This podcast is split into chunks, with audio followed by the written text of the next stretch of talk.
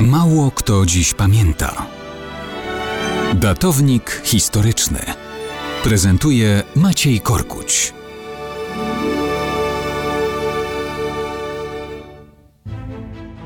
Równo 95 lat temu, 12 maja 1926 roku, doszło do wojny domowej w Polsce.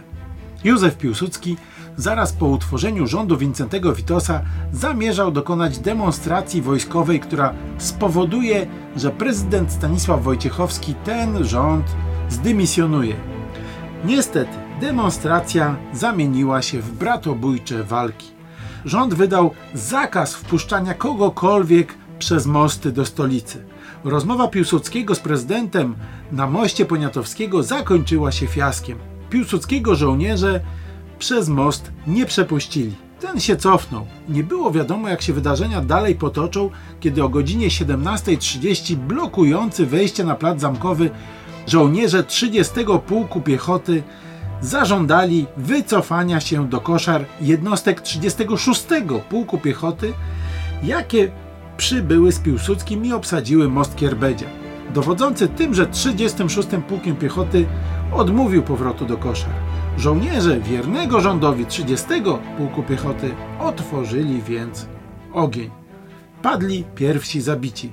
Rubikon został przekroczony, polała się krew. Rząd przeniósł się do Belwederu.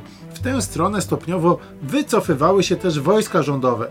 Wojska Piłsudskiego miały przewagę, ale to te wojska wierne prezydentowi i rządowi stały po stronie państwowego legalizmu. Marszałek Sejmu Maciej Rataj próbował przed nocą mediować pomiędzy Piłsudskim a stroną rządową. Nie przyniosło to żadnych oczekiwanych rezultatów. Kiedy kończył się dzień 12 maja 1926 roku, napięcie nie malało. Starcia zbrojne trwały jeszcze 13 i 14 maja. Tego dnia rząd zdecydował o przerwaniu walk i o podaniu się do dymisji.